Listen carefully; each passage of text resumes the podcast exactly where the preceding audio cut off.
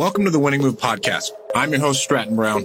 I interview successful entrepreneurs from around the world to see what moves they've made in their lives to get successful and more importantly, stay successful. I'm here to make sure you can create a better life for you and your family. Let's tune in.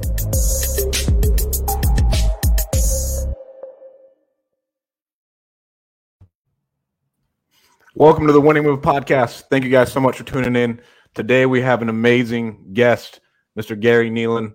Um, I mean, an insanely successful entrepreneur, sold one company for multiple millions after doing forty million dollars a year in revenue, and then you're, now you're in the currently in the spe- pet space, e-commerce wise, right? Yep, uh, jump uh, in a couple different niches, but the pet space is kind of what we've been focused on uh, the last two years or so. Awesome, dude. All right, let's get started how did you even get started in entrepreneurship? And then I want to know how you transitioned into the cabinet company. Yeah, so I actually um, I didn't have anybody in my family that was entrepreneurially related or uh, that would have had an impact. I just kind of I coming out of college um, went and worked for a logistics company, worked my way up into like a VP of sales position pretty fast, and uh, just realized the grind of like working for other people just wasn't working for me because it was always you know what have you done lately, not like what has your track record been. So uh, I kind of dove into entrepreneurship. I just started looking at ways that maybe I could buy a company because I didn't have a lot of assets or anything. Um, but yeah, my first company, uh, I actually convinced some people to give me some money, uh, raised about a million and a half, bought a company, and it failed epically within the first year. so yeah, that was my first introduction to entrepreneurship. Why did it fail? Uh, so it was right around like 2007, 2008 when the economy kind of took a tank. Um, okay. And at the same time, it was it was in the dollar store space, so almost everything was made of petroleum or plastic. Which obviously, when gas prices and everything go up, petroleum costs go up. So our actual cost per um, for making everything jump by like fifty or sixty percent. So it would just the numbers that I looked at before that didn't make sense once sort of the cost per acquisition and everything went through the roof. Oh my god! And then I was watching another interview from you. You declared bankruptcy on that company. Declare bankruptcy yourself or just the company? Yeah, so I had I took a personal hit on that. Um, took yeah, so I filed personal bankruptcy. Uh, the only thing they didn't touch was my townhouse because it was so over leveraged that they just it wasn't worth them going through the process. So end up keeping that and about maybe four thousand dollars in the bank, uh, and that was it. So I basically started from scratch at the age of thirty, um, trying to figure out what where I was going to go next dude, how did you bounce back after that? Like that's a massive, massive hit. Yeah, uh, it wasn't easy. Um, definitely had a massive impact on me mentally, uh, physically as well. Um, kind of got depressed after that, but just came to the conclusion that like I, you know, I couldn't sit around and do nothing. So I actually went back into sales because I still had a good name in logistics. Uh, I just knew that I was looking for the next thing I was going to do. I wasn't going to continue to work for somebody, but um, that would buy me enough time to be able to kind of build up um, a track record or so, and then move into something different, which was the cabinet business. So, how long did you go back into sales for? Uh, it was good two and a half years, probably. Um, I waited until I could at least cover all the cover my salary from uh, the sales job before I would actually okay. exit. Um, by that time we had a warehouse and we were we had a lot of traction going. So uh, it justified me kind of leaving and, and, going into my into the business. So how long after that bankruptcy did you start the cabinet company? Almost immediately. Um, ironically it was because one of our vendor or, or one of the people that gave me money for that business um, was actually importing cabinets. So I, my background when i went to from college was marketing information systems. So I was like, okay, at least if I learn how to do websites again, that will, you know, get me back into the internet marketing game. Yeah. Um, so I offered to create a website for them and they were just weren't interested. They didn't think they would sell. So he was like, I'll supply you with everything you need, uh, but I don't want any part of it. He's like, if you want to build it, market it, and do all that stuff yourself, go go for it. So uh, that's kind of what spawned the cabinet company. I was like, all right, I'll prove you that prove you're wrong that you can actually sell these things online. Oh my god! And so, what was the biggest lesson you took away from that first failure? Uh, I'd say it was probably the first like major failure that I had. Uh, so I was, you know, I was a good student, played college basketball. Um, so I was hitting all the marks in that respect and never really had a major failure. So that was like sort of my first, it was, yeah, it was my largest and first failure, but it also showed me kind of what rock bottom was. So what I thought was rock bottom was nowhere close to what rock bottom was. So now that I know what that is, yeah. like when you tackle something on a daily basis, you're like, I've been in worse. It doesn't doesn't really bother me. Where did you play um, college ball at? Uh, a small school in Pennsylvania called Susquehanna University. Oh yeah, that's awesome. Did athletics make a big impact in your entrepreneurial life? I think it does for anybody that that plays sports. I mean, it teaches you discipline, um, teaches the value of time, uh, key metrics, and everything that you measure in sports. Kind of transitions over to entrepreneurship. Um, but it keeps you, it forces you to keep pushing. And, and like, I, I think the biggest thing that I got out of sports was just time management and understanding the effort that you put in may not have instantaneous results, but long term, you're going to see those results. That was the biggest takeaway for me. Like I could see, like, okay, if I work hard, it won't show right now, but in a year from now, I'll have developed a skill that'll help me be better, make more money, whatever it is. Yeah, I think especially now, like with internet marketing and everything, like there's instantaneous dopamine response from like a Facebook ad or a Google ad. So people don't play the long game as much anymore, which is what I I've always done. I've always played the long game with like SEO and content creation and that kind of stuff, just because I know that the amount of effort I put in today, you know, maybe two months, three months down the road, but I'll end up seeing some results from that down the road. Whereas other people are just focused on instantaneous results that they're trying to get today. Exactly. And so, how did you start marketing the cabinet company? And it was a and it was a when I talked to you, you told me it was more of like a drop shipping company than anything else. And so you yeah. So when I started it, uh, we were literally we. I mean, it sounds horrible, but we would literally sit around a kitchen table with a thirty pack of beer, and I'd had like two friends, and we were we were back then we are using Craigslist ads because it was like I didn't have much money, so I was like, what are the what are the low hanging fruits? What can I put effort into without spending a lot of money that has the potential to, to produce results? So it was a combination of uh, us sitting around and like literally just using Craigslist for what it was for and just posting ads in every city about kitchen cabinets. Then I was, since I was still working, I was traveling a lot. Uh, one year I actually spent, or last year that I worked in logistics, I spent like 160 some days in a hotel. So like every wow. night I'd get back to the hotel and I'd have the choice of, you know, going to the bar and having a drink or I could sit in the, the room and I'd write a couple articles because I, I didn't really know much about cabinets. So I was like, if I don't okay. know about it, I'm assuming the, there's, you know, the average buyer doesn't know the same thing that I don't know. So uh, I just started learning about cabinets and I'd rewrite it from my voice, which was more of a consumer voice of like, hey, here's something I found out about cabinets, not we're this company that's going to tell you about them. Yeah. And so you grew it basically off of SEO and Craigslist. Like when you say you're writing articles, that's what it was? Yeah. Yeah. So we did SEO and Craigslist. And then once we started getting big enough that we had some data and, and traffic, I was like, okay, now let's really understand like who these people are that we're selling to.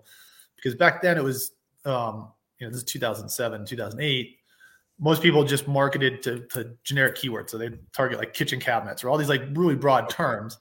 But I was like, okay, if, if everybody's targeting that, what can we target that won't have as much traffic? And that's really keyword terms that like people didn't understand because they didn't really understand the customer. They just assumed everybody was a customer. Whereas once I kind of dove into the avatar or the personality of the customer, I figured it out. I, I really had like five or six different customers. And just by changing the sales copy and some of the verbiage that we were using, really helped us target them specifically and increase our conversion rates. So did you did you learn how to write copy or did you hire on someone else?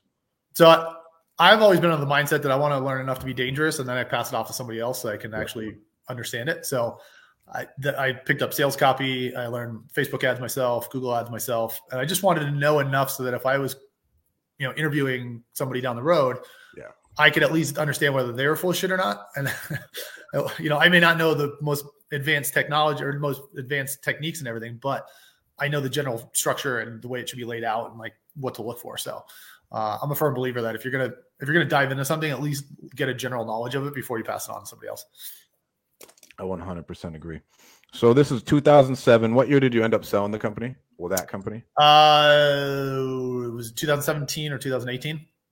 2000. Okay. Wow. Yeah. So I had More about 10, 10 years or 11 years before I ended up selling it. When did you get your company to its first seven figures? Uh, oh, that's a good question. Um, it took a couple years. Um, because at first it was more of my motivation was just to pay back the people that I borrowed money from. So I yep. almost looked at it as like, hey, and it, it's funny. I, I used to write down a number on a piece of paper and I posted it in like my bathroom, my kitchen, and everywhere. I'm like, if I could just hit this number, you know, this this will feel good to me. Like, the, and the original one was four thousand dollars a month. I was like, if I can get four thousand dollars a month, I feel like I can pay everybody back, and like life will be back to normal. And then it went up to you know ten thousand, then 50,000, then 100,000, then a million. And then I was just like, oh shit, like how far can we really push this? So then it started getting up to like 4 million a month. And it's just like, I just kept hitting hitting these numbers because that's all I would see around my house. I was just like, and I don't remember exactly when I got to the seven figure mark, but it was a couple years in because I was thinking so small. I just kept thinking like small increments instead of like hitting saying let's go really big and shoot for 10 million a month and see what happens. Like, so it took me a while to figure that out. All right, one minute. I was so excited to talk to you. I forgot to plug in my laptop. Give me two seconds. Yeah.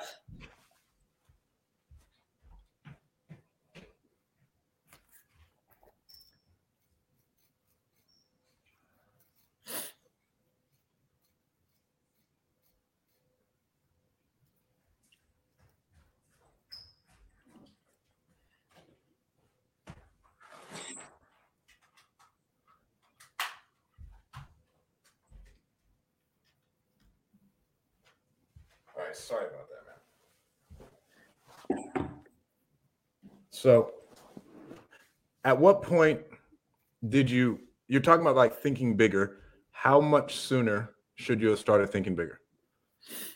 Um, you know, the way I look at businesses now, since I, I do coaching on the side and I also buy yeah. um, there comes a a point in every business and some it varies sort of by niche and by your skill set, but it's around that five hundred thousand to a million dollar mark is when a business no longer just becomes a cash flow thing or no longer is just a side hobby, which it, it becomes a legit business where you have to hire other people, you have to become a boss, not just an operator. So it, it's right around that mark that I should have. Um, I probably didn't make my most significant moves until we hit like small eight figures. So it was probably right around like $10 million mark where I started, we sort of started plateauing and I realized that I needed help, that it was beyond my skill set that I was sort of struggling with. Uh-huh. That's when I brought in a business coach and he really sort of showed me how much time I was wasting on things that was not my strong core set and that I should have been hiring for earlier. So once we did that, we started seeing like even ex- even higher exponential growth. What is your skill set? Like what is like your what was your unique ability and then what did you hire around everything else? So my unique ability is like looking at a business holistically and seeing different strategy techniques, like identifying um, different marketing strategies and different ways that we can grow the business without doing some of the traditional stuff. Um, what I suck at, which I know at this point, is managing people. Like to me, it just it was draining the life out of me. Yeah. So like being in a building where we had you know twenty some people, twenty some employees at the time, and everybody just coming in and, and kind of picking my brain on different stuff. Like I I wasn't at my maximum. So it was bringing in somebody that was a true operator or bringing somebody up from within the company that was an operator that could kind of take all the day-to-day stuff off my plate and let me focus on like the exponential growth and that's really what i started doing with like strategic partnerships really understanding like other marketing strategies and looking at ways holistically that we can kind of grow the business without having to constantly keep bringing in new cold traffic to it who was your business coach uh, he's actually a good friend of mine now todd herman um, so what he he used to actually train pro athletes on mindset. Um, and then he moved into sort of entrepreneur. So I met him years before I even hired him. Um, and I just really liked his philosophy. And then when I got to the point, I was like, okay, you know what? I'm ready. Let's, let's do this and bring him in. So I brought him in for about two years and then, uh, he just helped kind of transform the operation and then structure the company for me. Was that the best investment you ever made? That and probably like early on masterminds. Um, because when I say like my my unique ability is sort of strategy and stuff like that. So I would go to masterminds that were outside of my industry and figure out like a lot of it like digital marketing and stuff like that, and figure out yeah. okay if you can sell an ebook about X over here, what can I take from your strategy and apply it to my business? Whereas a lot of people don't think at the time didn't think that way. It was just like, well, if you're selling a digital project product, this is how you sell it, or if you're selling a physical product, this is how you sell it. But blending the kind of the two together was really interesting for me. And then like even going to like real estate masterminds and all this stuff and just seeing all the different ways that people were figuring out how to run a business that were completely different than mine and what could I bring into mine from there. Okay. And as far as like your operational side, that's what I had to do because I, I can't handle it. Like I can't handle with all the people's bullshit and everything else. I really had to like put a C- COO in place. And yeah. that's all I try and worry about is like exponential growth. Like how could we yeah. grow it? Because I I'm just not good. Are you very detail oriented? So I've, if you know, I do all the personality tests and everything. I am detail oriented up until probably 80% of a project and then I get bored with it. So I need okay. that person that can kind of take over the last section of it. and then Okay. move on to the next thing. So that's sort of my best thing is like finding a project. This is what we're going to do. I'll help you get it to 75, 80%. And then whoever else is there, take that over and then let me move on to the next thing. Okay. And so at what point did you start hitting like 40 like 4 million dollars a month? Like at what point of your journey? Uh, it was towards the end. So it was, that's when I knew that uh, that was kind of another phase where I was like, okay, this is actually getting too big for me to do anything else for. Like I've kind of tapped out my marketing expertise and the stuff that I was learning. Uh, I knew there were ways operationally to kind of reduce overhead expenses and kind of Uh-huh. eke out additional dollars from that, but that wasn't my strong suit. So I was like, okay, I, I think I'm at a phase now where I either have to sell or bring in like a true next level operator that has Yeah. worked in a, a massive company. Um, and then at the same time, we started running into personality or personnel trait uh, problems. So I had a guy that stole stuff from us, and we were just starting to deal with all the operational headaches that as you start to grow. And I was just like, Yeah. this is way too much for for me to handle at this point. And I, I just, you know, ten years, and it was like, I, I think it's time for me to get out. Um, so how could you have helped yourself grow more to be the point to you could have taken it farther? Like where you would have had um and you could be like, okay, yeah, I could keep on pushing this and I'll deal with the bullshit of operations. Yeah, I mean, I think I, I could have. Obviously, I could have gone to some like CEO mastermind or COO masterminds, or just figure out like how to manage people better. Um, or I could have brought somebody in as a partner or something like that that would have had the skill set that could have applied to it. Yeah. Um, honestly, I didn't have a passion for the business. It was, you know, like Yeah. I said, when I started, it was more to just pay back the money that I had borrowed. So I think if I had a stronger passion for it, I would have figured out a way. But the fact that it was like it's fucking kitchen cabinets, like I don't really like there's so many other things that I had like that were popping up that like I was more inspired to do or or had more interest in. So I was like, if I take my time away from this business to focus on other stuff, the potential for it to go downhill is pretty good. So it's like, do I want to go out Okay. on where I feel comfortable at, or do I want to, you know, kind of put somebody else in place, move on to the next thing, and and have the potential for it to drop? So that was sort of my motivation was the fact that I had other things lined up already that I really wanted to do that just were more interesting to me than the business itself. What else did you have lined up before um you sold it? So one, one of the things we started doing with the cabinet company that I realized was that um, I really enjoyed sort of the, the, the development of tech. Not that I developed myself, but sort of architecting it and coming up with the idea. So within that company, we had couple mobile apps. Um, we created our own CRM system and everything, and that was really interesting to me. So I started looking at other ways of what else can I do to a business that I can add um, tech value by just streamlining or optimizing any of the SOPs or procedures. So I had already started doing that. We started spinning off like software and stuff like that. And that was a lot more entertaining and, and, and interesting to me because it was the challenge of figuring out how do you take a human process and optimize it to the point where tech or a computer can actually do it faster, cheaper, and and, and better. So that was one of the things we started doing. And I started looking at like other industries and other niches that were just missing sort of that tech around it. And that's what we started started building. Wow. And so now, and I'm just going to bounce around from point to point when you're in eva- when you're evaluating a business. What do you look at, and then what what is your overall like exit plan? Are you like buying them up to roll them up and sell them to private equity, take them to a forty million dollar point, grow them bigger? Yeah, so it's it's interesting. I, I like as I've evolved as an entrepreneur, I've, I've you know I did it from scratch. Then I started buying up things that I thought you know had potential but didn't have the market value at this point. So now our strategy is basically yes, let's buy these up, use our skill sets specifically between my partner and I that we have you know we have very defined skill sets. Let's find businesses that fit exactly that instead of sort of guessing at what's going to work and what's not going to work. Merge them all together under one umbrella scale them for about four or five years and then exit. Um, so that's sort of the plan that we have right now. And our, sort of perspective on these businesses. So most of them are physical product businesses in the, um, in the pet space. We've also bought a couple blogs, but I almost want to create like a wagon wheel. So if you think about it, uh, especially now with all the algorithm changes that are occurring with Facebook and Google and everything else like that, owning the traffic is going to be more important than anything else. So what we're trying to do Oh, is buy up um, like Facebook groups and blogs and everything, and that's kind of the center of the wagon wheel. And then anytime we buy like a brand or anything that is sellable, those are the spokes. So if I have, you know, let's say six million unique hits a month, I can almost tell you exactly which products they're going to buy. And then I could go find a business, plug that into it, and it instantly scales versus Yeah. me trying to guess and try to figure out like where do I get traffic and everything else. So that's our general strategy right now is we've got about 3 million unique hits a month to all these different assets that we have. And then we bought brands around it. So we have five brands um, like pet supplements, shampoo, and conditioner, and stuff like that. And what I look for right now is sort of single marketplace or single platform businesses. So it might be just on Amazon, but it's got a really good track record and they've got a lot of positive okay. reviews. Or it's on Spotify or on Shopify, but they never went to Amazon. And just like those little things, I know I could pull a couple different levers and I could probably double or triple the business in like six months. So those, those are the opportunities that I look for is like that. And again, it comes down to that that operator who might have been running a business and got it to a level where it's like, shit, I got to hire employees now, or like this is get becoming way too much work for just me to do. And they either don't want to do that or they don't have the skill set to do that. And then we can just kind of come in and be like, hey, we'll take it off your hands, give you a nice return for it, and then we'll scale it ourselves.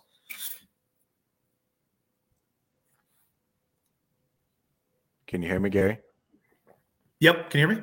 Yeah. So you were talking about um, you're buying it from a point where a person is like, all right, I don't know what to do at this point, right? Yeah. So they're buying it at a point where it's like, I either, so it's really interesting having conversations with these guys. So one we just talked to the other day, he was ready to tank the entire business because he got it to like a million dollar mark and he was like, I, I don't know how to run it and I don't want to hire anybody. So he's like, I'm just going to let it die and make a little bit of money off of it. I was like, So like, it, people almost panic and they don't really know what to do. So it's a good time for them to sell, and then for us, it's a really good time for us to acquire it because we know that we can pull a couple of levers and, and scale it. Uh, are you looking at stuff that you can apply economies of scale operationally as well, or no? For most of these, they, they are economies of scale um, because they're low low overhead expenses, like maybe one okay. employee, two employees. Uh, but yeah, definitely things that we can kind of roll together. So we did that with a couple different supplement brands. Um, we bought three of them that had very different designs and very different sort of target audiences, but we can get them, excuse me, all manufactured by the same manufacturer. So we can kind of condense them down, get economies of scale from purchasing, uh, and then also it's easier on shipping and distribution and stuff. Okay. And so, how big are you into TikTok as far as advertising and everything? I am else? not. Uh, I need to figure that out. I still don't understand the platform. I understand the marketing and and like how well it can do for somebody. Um, but I haven't figured out how to apply that to the pet space specifically and make it work. Um, okay. So we're testing different things, but I that's one platform that I just haven't been able to crack the uh, the nut on. I'm struggling with it too. Los has been hounding me about it. about um, and then I joined like Max Finn's like TikTok advertising group so I could like learn it better. Because my your my mindset's the same place as yours. Is I need to grow my brand bigger and just I need to be able to capture more audiences just because I don't, I'm not good at Facebook ads. And then I see the Google stuff going too high. And so I need to be able to just control my avatar yeah. the way I can directly market to them. Yeah. Uh, I know it's, I know it's a, a great platform and it's also dependent on the audience that you're looking for.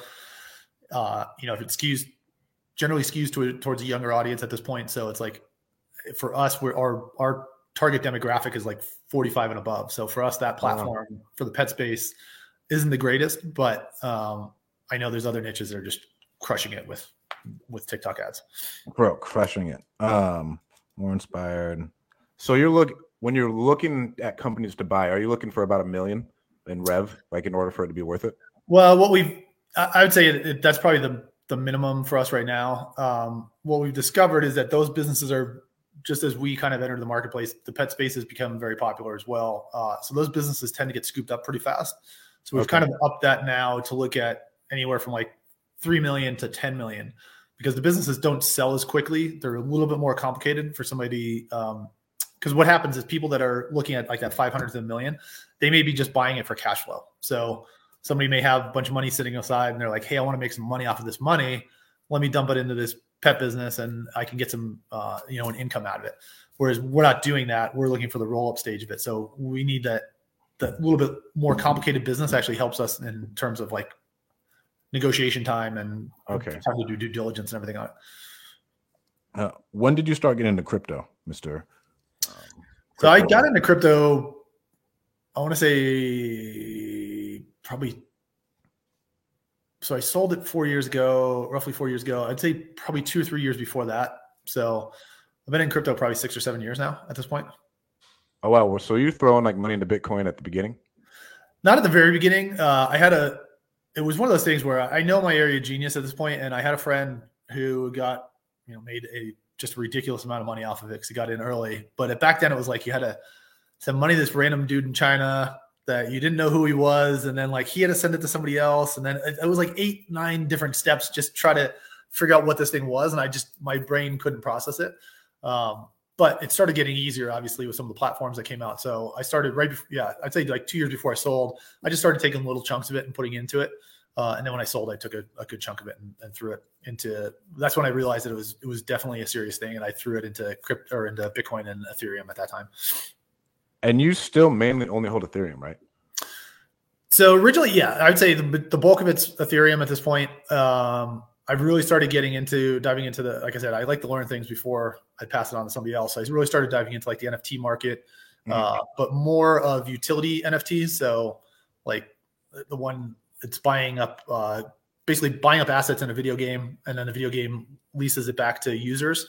So it's again, it comes back to recurring revenue. So yeah, um, I'm looking at ways that you know when you're it's funny you go from like a bank when you're looking at like quarter percent returns you're like that really sucks. Then you go to crypto and you can put it in exo or one of those platforms you're like oh, i get four or five percent. Now it's like i can get up to 10% per month and i'm like i have a hard time investing in any of these other things when i can get a 10% return every single month off of something you know? So uh, i don't know how long that'll last but uh, at the same time it's a very interesting and exciting time in the in the crypto space that's for sure. Did you invest in any of the daos that just took a shit uh, so I've got a bunch in Curve and uh, Convex um, because there's kind of they overlap each other. So Curve, yeah, Curve is used for like financial transactions, and then Convex came out about five minutes after that, and they basically wrapped Curve.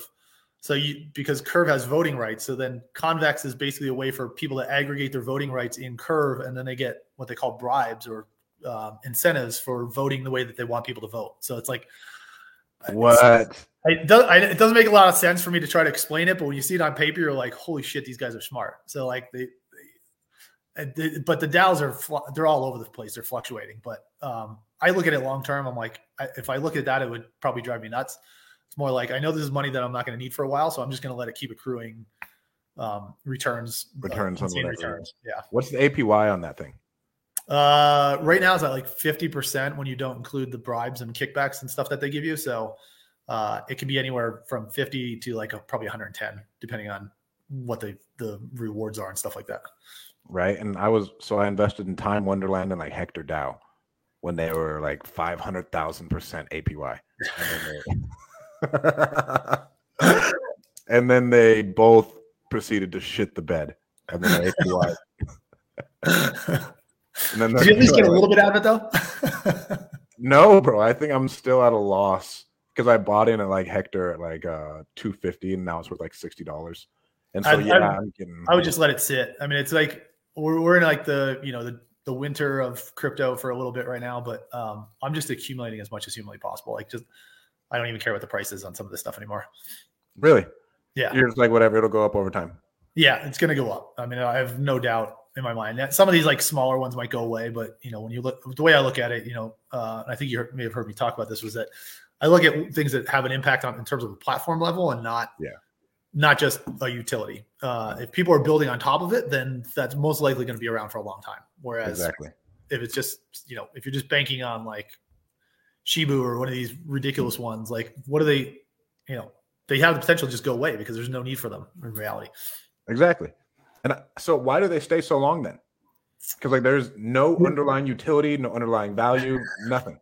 I honestly, I, some of them I can't explain. Like the one white paper I read, it actually had in the contract that said, at some point we're going to take all the money. Like we're, we're going to walk away with everything that you people put in. And he's like, it said, but it'll be somewhere between this price and this price. So you can, it's almost like Russian roulette. You can gamble with your money and try to get as much out of it, or you could take a massive profit right away and just walk away. Uh, and, but they wrote it that way. It was like, this is, that's exactly how they described it. Like, this is basically a Ponzi scheme. We're telling you it's a Ponzi scheme if you want to try to make some money real quick, you can throw your money in and try to get out as fast as you can, but we're going to take it otherwise. oh my God. But there, I mean, there's just people that it's the reward. You know, it's one of those things where if the risk is or the reward is high enough, people will risk money on it. Yeah, you know, they're not going to risk everything they have, but you throw a hundred bucks at something that has the potential to do five hundred thousand percent, you're going to take it. Like it's not going to oh, break yeah. the bank for you. It's worth it. Well, to me, like the risk reward makes sense. Yeah, Do you trade? Did you ever at a point in time like trade micro coins, like the smaller coins, and then flip them? No, I I tried to stay away from that. Like I'm, now that I'm starting to do some of the NFT stuff, it, it comes with some of the like like some that's sort of the reward for some of it. So I'm starting to get back into yeah. it, but I was trying to avoid doing that as like again that's like is another learning curve. It's like for me to understand how to do all that stuff. It's just I don't know if there's enough time in a day for me to actually sit down and understand it or wrap my head around it. So I kind of think stick with the things that are a little bit simpler, a little bit easier for me to understand at this age and go with that. are you? Do you have any hex? I know all the DM dudes are all about I hex. I'm about to buy PulseX. No, I, I've I've looked into hex. It's just again, it comes down to me. It's like how many different things can I get involved in in the crypto space okay. before I can't keep track of all of them. So I've got a couple of really good things that are going that are doing really solid returns. So it's like okay, I can I can double down on that stuff, or I can go into something else that just requires me to learn more educate more, follow more. So I've just kind of been doubling down on everything that I've been doing the last like six months. What bro? What problems are you having in your businesses now? Like, is at this point you're more of an investor? You know, like you're just rolling stuff up. Well, and also starting st- other things, but being stupid about that. Uh, the biggest challenge that we're having in the in the pet space right now is manufacturing lead times, because everything's you know China got so backed up our products aren't made in China, but the containers and everything that we put them in are. So mm-hmm. our lead times went from six weeks to 16 weeks, and it makes it really hard to kind of predict and, and get everything uh, in terms of manufacturing done. And then probably also the competition um, because the popularity of the pet space and everybody uh, sort of taking over a dog or cat once COVID hit it. Uh, companies have been just diving into it, and especially into e-commerce, into e-commerce that were never in e-commerce. So um, they're buying them for cash flow. They're so the prices are going up a little bit, and the competition's getting a little bit tougher. So, what problems are you facing that you can fix yourself that you need to grow? Like, like what point like do you have to grow now? To where okay, uh, yeah, I'm sold it for X amount of dollars.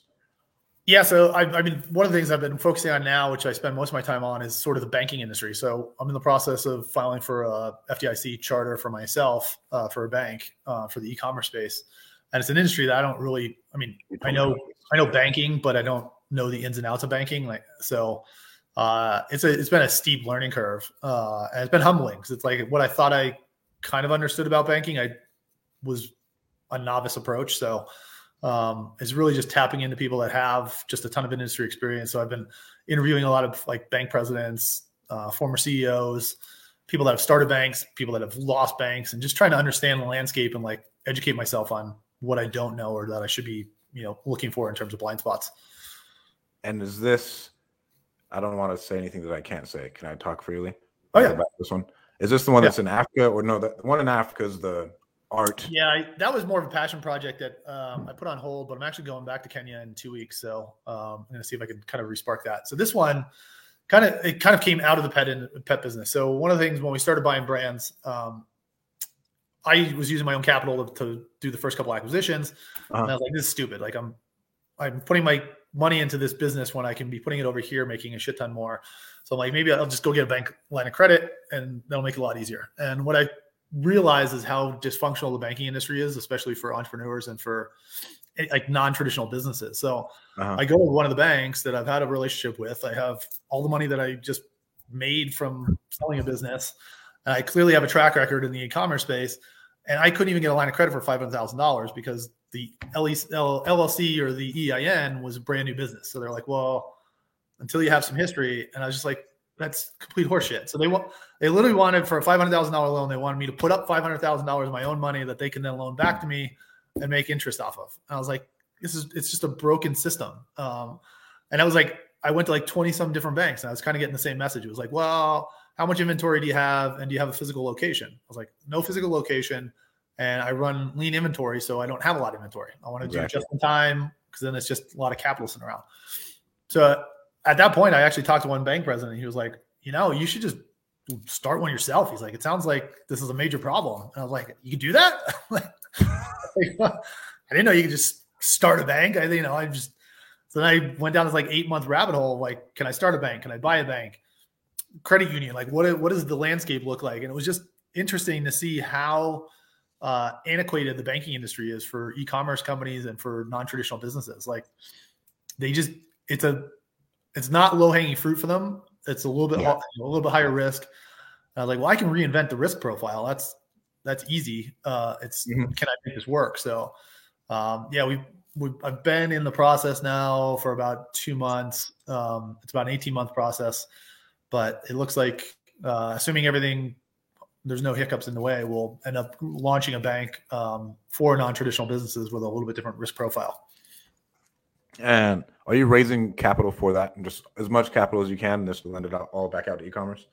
Yeah. So what ends up happening is, uh, you know, there's like basically it's almost like a startup company. So there's startup expenses to kind of get to the FDIC approval, and then once you get FDIC approval, they tell you how much money you need to have in reserve um, which usually ends up being about 25 to 30 million, depending on um, the risk profile. So okay. uh, at that point, uh, we'll be raising money um, for that, and we also have a couple um, like private equity funds and stuff that are interested um, that are interested in putting money into it. So I don't think raising it's going to be an issue, especially since banks are pretty a pretty safe investment once you get them once you get FDIC approval.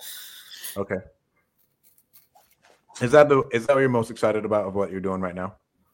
Uh I'm really excited about some of the stuff I've been doing in crypto, but it's not like it's not world changing. It's just like the learning curve of, of like understanding like holy crap, like the like the one that I invested in took like 15 steps, and I was like, there's no way that an average person is going to do this.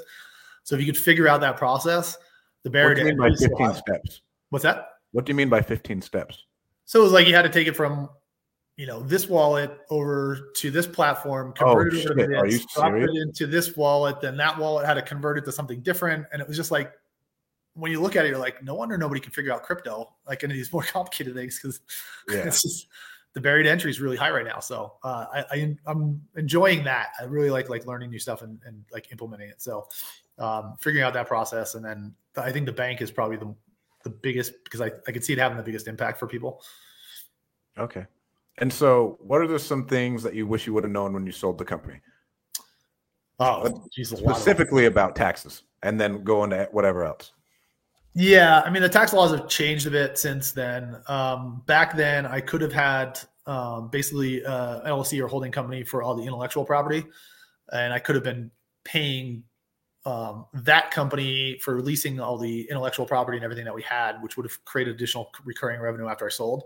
Um, yeah. understanding the process of you know going through the sales process was a huge learning curve as well uh, understanding that it's not really the business it's really the marketing and the way you position it because um, one of the things that we did when we sold originally I had it on the market and i was only getting like an e-commerce multiple which is like two and a half to three times uh, ebitda which is earnings before interest taxes and everything um, when i took it off the market we repositioned it as a tech company that just happened to sell kitchen cabinets and we were able to get like an 8x or 9x at EBITDA. So That's it's like wild. The company never changed. We didn't do anything structurally. It was just how we positioned it from the marketing standpoint. You know, we created a couple trademarks around some of the software um, and really went back to companies and were like, hey, it's a tech company. Just look at it from a tech standpoint. And when you do, you're just shifts your mind. Um, so it's understanding the subtle nuances of a business and looking at like what are the what are the processes or technology within the business that you can trademark or patent that lend itself to a tech company versus just a physical products company. What made you do that? Like, what made you even think to go and like remarket it? Were you talking to brokers? I was talking to brokers, but I also realized that there's basically two different channels for selling a business. There's traditional brokers, which are more like real estate agents. So it's like, hey, here's the price that we want. Let's put it on the market. And then people just come in and pick you apart. Like it's almost like real estate. You go walk into a house and you're like, oh, I need that fixed. I need that fixed. Yeah, that doesn't look right. We'll subtract that from the price. And it's like by the time you do that, like they were just I went through five or six different buyers, and every time I was like, no, like you're you're trying to take too much off the table. Um, so I went took it off, and I was like, there's got to be a different process. So I went towards uh, more of like an M and A or mergers and acquisition firm, uh-huh. uh, higher fees and everything. But they're the ones that kind of brainstormed with me and like was like, how do we get the multiple up without you know putting up a bunch of effort? And that was where we kind of came up with the tech stuff. And it was like just going that route we went to the market and we didn't have a price. It was like if we if you had a business that in five years could be doing 105 million dollars a year and you had the underlying tech, what would you pay for that? And then that right. conversation was completely different because they're setting the price. And now when they're reviewing all the documents, they're not like they're not looking for ways to beat down their own price. they're actually looking at ways to justify, Justify it. So like they might find something that prior would have been a subtraction, and they're like, well, you know, we can handle that. Like if we bring that in house, we could fix that, and so it won't be that big of a deal. And it was it was like a night and day conversation. Like they were trying to justify their price instead of trying to beat down my price, and it was a much better process. Wow. Yeah, that, that's a big point. And then tax wise, can you 1031 a business or no? Is that a thing? I don't know the answer to that. Um, but what I should have been doing is looking at tax deduction strategies ahead of time that I could have implemented that would have driven down um, the actual tax burden. Um, so it was like, yeah, th- like I could have had some of the stock in in um, into uh, a trust fund or something like that, where it would have gone over there versus hitting my personal taxes. You know, there's art deductions. There's all these inv- investments that have immediate, uh, you know, you can accrual right away. So the entire investment's written off. Um, it was sort of looking at that because I didn't have a plan to, to exit. It just sort of kind of came to a head at one point. I was like, you know what, I'm done. I just want out. And then afterwards, I, you know, talking to a wealth strategist and everything, they're like, yeah, there's a lot you could have done that kind of would have set it up for better, um, for reduced taxes. But at the end of the day, I was happy with what I walked away with, and I, you know, it's great. So hindsight's twenty twenty, but I'm not too worried about it. Um, did you ever did you ever buy a jet, dude? no, No. I've actually never flown- want to buy a I've jet? never flown private. Are you serious? Yeah. well, if you can see your face right now, yeah, I've never, I've never flown private. Uh, What's the what's the reasoning behind that? I'm sure all of your friends press you about it. Uh, yeah, they do. Uh, it's not that I, I, I grew up in a, I would say upper lower class family. Uh, so for me, it's still really some of you know, it's just mental things, but just the idea of paying that much more for a single flight, I- I don't get to see the value in it. Uh, I have a hard time like looking at a flight that's you know fifty, sixty thousand dollars and being like, yeah, it makes a lot of sense to me. Wow. I thought Yeah. you'd for sure be flying private. I didn't know that. Yeah, no, I've actually looked at strategy. You know, again, that's another tax strategy. Like I've looked at Yeah. investing in that and everything, and I just, yeah, I just haven't pulled the trigger. But it's just a mental thing, I think. Wow. And what so you told me about wealth hoarders. What other like books are fascinating that are in that um genre? I'd say like, uh, what would the Rockefellers do? So that was actually it's a buddy of mine um, who was actually my wealth advisor when I first sold the company. Um, he basically studied what the Rockefellers did and like how they were able to maintain their wealth versus the Vanderbilts, because they both the Vanderbilts actually had more money than the Rockefellers at one point, and yet all the Vanderbilts have basically squandered all their cash, whereas Yeah. the Rockefellers, you know, continue to grow their wealth. Um, so I start really started diving into stuff like that um, and understanding just how wealth is carried through generationally and like what are the things that need to be done. Um, again, I didn't like I didn't come from a lot of wealth, so I didn't really have any examples of like what to do with your money once you get it. So um, having those sort types of resources and understanding how generational wealth works versus just current wealth, uh, that was a huge thing for me. So just restructuring everything that I have and putting it all, protecting it, making sure that it's not accessible if anything were to happen. um what do Rockefellers do? Textbooks. Will you bro elaborate about that wealth hoarders book? I was trying to tell people about it and how crazy it is how people move their money from like country to country in like a two minute quick synopsis. Yeah, so the basic concept is of wealth hoarders is it's understanding how like family offices and these generational wealth, you know, families that have had wealth for seven, eight generations, like how they maintained it. Because traditionally, like if you look at money, if you just give like a trust fund baby their money, it's gone within that generation. Like they don't protect it, they don't conserve it. So it's not necessarily the people themselves that make the money, it's the teams that they have around them. So it's usually like accountants and lawyers, and that's what sort of the wealth hoarders are called is there's offices specifically designed to help you maximize your tax return. Uh, and that might be, and you, when you look at like companies like Google and stuff, they do it. So they might have an office in Ireland, office in China, office in the United States. And suddenly if the tax code changes in the United States, they just start invoicing higher invoices from Ireland so that they can offset the tax burden and the money stays in Ireland. And that's basically what wealth hoarder offices do in a, in a quick synopsis. It's like they basically study international tax code and they look at okay if you keep your money in this country you owe you know 10 million but if you shift it over here for a million you suddenly owe 2 million so you just saved 7 million and it's Yeah. just shifting money from country to country and understanding tax code and protecting it with different layers so people can't figure out like who owns what. And it's amazing. But man, when you when you under when you wrap your head around it, you realize how much money is hidden in the world. It's like it's a staggering number. Bro, it's a lot of money. And then you're telling me about the guy who the federal government was chasing for years. He just kept moving it, and he had access to it. Yeah, so it was a uh, what was the name of that? Was it BlueHippo or I can't remember the name of the company, but it was basically a tech company in Maryland that um, they were they they were targeting lower income people and say this is why when computers were still super expensive. And they're like, hey, you can get a computer with 10 easy payments of whatever. After that, we'll ship it to you. And I don't think they ever started shipping them. They just started, they were basically hoarding money. They'd stop responding. They had, you know, no customer service. So the uh, DA and like federal government came down on them. And I don't know if he knew this already before going into it or what, but he basically had these accountants working for him and tax strategists that he'd shifted all the money out of the country. And the government literally spent like seven years chasing it. And every time they'd find it in a country, his lawyers were ahead of them and would shift it to a different country that didn't allow for extradition or whatever you yeah. want to call it. So they couldn't keep chasing it. And it was just like the amount of effort that went into protecting this guy's money. And he was like living in a $12 million house that technically wasn't his because it was under like five layers of LLCs. And they, it was just, it was, a, I mean, it sucks because he, it was a scam, but like just the whole structure when they studied like what he was doing to actually protect yeah. his money. And that it's just, that exists, and I just didn't even know that was the case. So. I had no clue until you told me.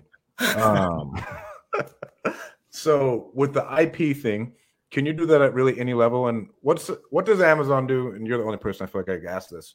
Amazon does the same thing from the Virgin Islands, and then the IP company leases out all of their stuff from the Virgin Islands, and then that's how they avoid their taxes. Yeah. Can everybody do that? Can I do that? You can. Um, the government uh, tax law changed a little bit. And I, I, I don't, I'm not a tax expert, so I can't tell you exactly what changed, but I know that it has allowed certain areas where they used to have tax havens for the United States to go back and tax it. So uh, with a company that size, I mean, they have their own legal team that's trying to figure all that shit out. For the average person, yes, you can. It also depends on where you're considered your residency and everything else. So just like with the Puerto Rico, you know, if you went and lived there for six months, you can get, you know, tax uh, exemptions and things like that. Uh, so there are still countries you could do that. What the ones that I've found are like uh, Mauritius and uh, I think even Portugal at this point. So like you basically pay for a small little piece of land that's quote unquote yours so that you can get a passport. Then you become a citizen of there. So then you can avoid certain tax liabilities, even though the U.S. can come after you. And it's it's a shell game. Um, okay. I think if you have a significant amount of money, it's worth playing. Um, if it's smaller amounts, I, I don't. To me, it was just like I'm fine paying some taxes. I know that I have enough tax strategies I could reduce it at this point. Like, is it really worth me going through all these hoops to protect it? But if I, you know, if I had another hundred million dollar business or something like that, I might consider just putting it offshore and just not dealing with right now. okay, only a couple more questions, bro. Thank you again so much. Yeah. Um, what are the most important skills you think an entrepreneur should develop? Um, oh, that's a good one. I mean, the the quick, the easiest one is having a thick skin. Like the amount of stuff that you're going to be uh, that you're going to be hit with, and the obstacles you're going to occur. Like anytime you, uh, this is one thing I hate about like going to, to speaking events and stuff. Because when you hear somebody on stage, they're talking about all the positive things that have happened and how yep. they've grown and everything. They don't tell you that like two months ago they couldn't afford payroll, or that like you know they were living in their car for a week because they couldn't afford a place to live. Like there's going to be ups and downs that you just you can't expect. Like I that was one of the things we realized after like 6 years in the business. Every time we said, "Wow, we didn't expect that to happen," something else would happen. So it was like just don't assume we've seen everything and just expect the next thing that's going to be coming is like a massive wave. Uh, so I would say like having thick skin and being able to deal with ups and downs because a lot of people can't do it. Like that's that's what I've come to realize. Like I've, you know, family members that are like, "Oh, I'd like to start a business." I'm like, "You don't have the the wherewithal to deal with yeah, you know, showing up and your business is gone the next day and you got to try to figure it out." Like it's I'd say that's one of the skill sets. Um, but also, you know, understanding your skill sets probably the bigger one. Um, most people don't really understand what they're good at. They might say they're good at one thing, but when you look at like personality tests and everything else like that, they've become so accurate that like just by taking them and understanding like what is your strongest skill set and what's going to give you the most energy and most value. It, it's I do it now for all of our employees and everything. It's yeah. like I want to understand what they're really good at, and let's take off the crap that they're not good at because all you're doing is just draining their energy by giving them stuff that they can't, you know, they're, they're not isn't their skill set. Um, and that, that kind of goes to the other thing that I'd say is learning to hire the right people. Um, too many people go off resumes anymore, and resumes are the most antiquated way of hiring somebody. Like putting them through personality tests, understanding what their skill set is, and like it's really easy for somebody to lie the not lie, but like pretend to be what you need them to be in the beginning. But eventually that's going to come through. And it's like, and if that's not their true personality, you know, 60, 90 days into a hiring, like you've already lost thousands of dollars and everything. It's like, it, you, you could end up actually crushing your company by hiring the wrong person. So uh, hiring the right people would, would be one of the skill sets that I would say. Uh, even if you don't have it, finding somebody that's really good at it. Okay, that was what I was saying. Where did you learn how to hire? because right now my HR department does most of the hires. Then I'm like the last person. I really just want to see what they're like morally. Yeah, um, I used to do it all myself, and I realized it just I was not good at. I just wasn't good at it. Like I, you know, I look at a paper. I'd like, okay, you have some of the skill sets that I think you would need. They would come in. I try to gauge the personality on an interview. You know, they're always on their on their best behavior, and then it would uh, it would just end up resulting in you know 90 days, 120 days. I'm like, wow, this is not the person that I thought I hired. Um, so I just started hitting up people that I knew were hiring a ton of people. So I had one friend that had literally just hired like 100 and some people. I was like, can you just walk me through your process? Like, I'm trying to reinvent the wheel when you've already figured out something because you've been hiring that many people. Uh, and then observing like the new technology that's coming out. So like, uh, I, I, probably should be an affiliate for this company, but like a predictive index is the one that's kind of saved me. It's just like, and not only do they tell you their personality, but they tell you how they match up with your personality. And it's like, to, yeah, it's amazing. So like There's using them to hire people, it's almost eliminated the need for me to fire anybody lately. And it's it's amazing. It's like, wow, it's so much easier than just guessing it. what is your PI? Um, what is your PI? Uh, that's a good question. I haven't looked at it recently. Um, I don't know. I can get that for you though. I, I don't actually know what that is off the top of my head. Mine is a Maverick. And it, right, I, am probably guessing that I am a Maverick. Um, but I can't tell you off the top of my head. Yeah, I'll have to look it up. okay. and then, what books would you recommend to entrepreneurs? Um, well, definitely about the wealth wealth aspect for scaling. Um, man, for scaling. Um, I was gonna say the one that always comes to my mind is, but it's not about scaling. It's predictably irrational. So it's like understanding human psychology and like how some of the big corporations literally just use little techniques to to influence people, even though the behavior seems irrational. Mm-hmm. Um, I've actually just uh, what's the book by Ray Dalio? Um, His new one. Uh, is it Principles? Principles. Principles yeah. is the open. That one has been fantastic. Uh, I started reading that. I'm kind of like halfway through it, but just some of the philosophies and everything around that. Um, I don't. I probably don't read as much as I should, even though I have a library books here. Uh, I tend to tap into like people that I respect in business and kind of follow mm. them versus like reading books about it. So like Mark Cuban, I'm fascinated by Mark. I just think he's an awesome entrepreneur and he's got a great personality. So like I follow people like him, uh, Warren Buffett, and those kind of guys, and just kind of pick little nuggets from them. But it, uh, I'm kind of drawing a blank on like strategy books that I've that I've read. And then what, bro? What hobbies do you have? Uh, so I've been training Muay Thai now for about two years, which is oh. pretty interesting. It's a completely different skill set than basketball, is for sure. um, yeah, so I, that uh, I've got a couple acres out here, so we started doing. Uh, I planted an orchard and doing some outdoor work, um, and then getting into racing and stuff like that. So racing, what like cars? Yeah, so I've gone to a couple different racing schools now, um, and then I started going down. Well, you know, the salt flats. I've been going down the salt flats with my car and just ripping around out there too. So uh, that's been a lot of fun. That's sort of my adrenaline kick that I get. All right. Um, if anyone else who's watching, if you have any questions, let us know. Some quick recaps. Well, really things about me. Uh, we have the winning mastermind coming up. I was trying to get Gary to come, but he's going to be in Africa. It's on January 28th and 29th. If you are interested in attending that, we have some amazing speakers. Los is actually the way, way I met Gary. It will be speaking there as well. Yeah, bro. Do you have any other parting words for any entrepreneur who's watching this? Uh, just when you think you're about to hit the breaking point, you're about to break through something better. Oh yeah. A lot of people quit right before the best things happen for them.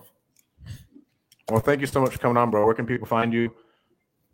Uh, yeah, my, and I, every week I post probably two or three things on my blog. Uh, there's no sales pitch or anything on there. It's really just content and brain dump for me. So just a way for me to get out some of the stuff that I've been learning. Uh, but if you go to GaryNealon.com, you can go to my blog. Uh, free content on there about everything from e-commerce to managing businesses to failures I've had, everything. So it's really, really just what goes on up here. I just kind of throw it out there on paper. awesome. Well, thank you so much for coming on, bro. I know your time is very valuable. Awesome. Thanks for having me, man. Yep.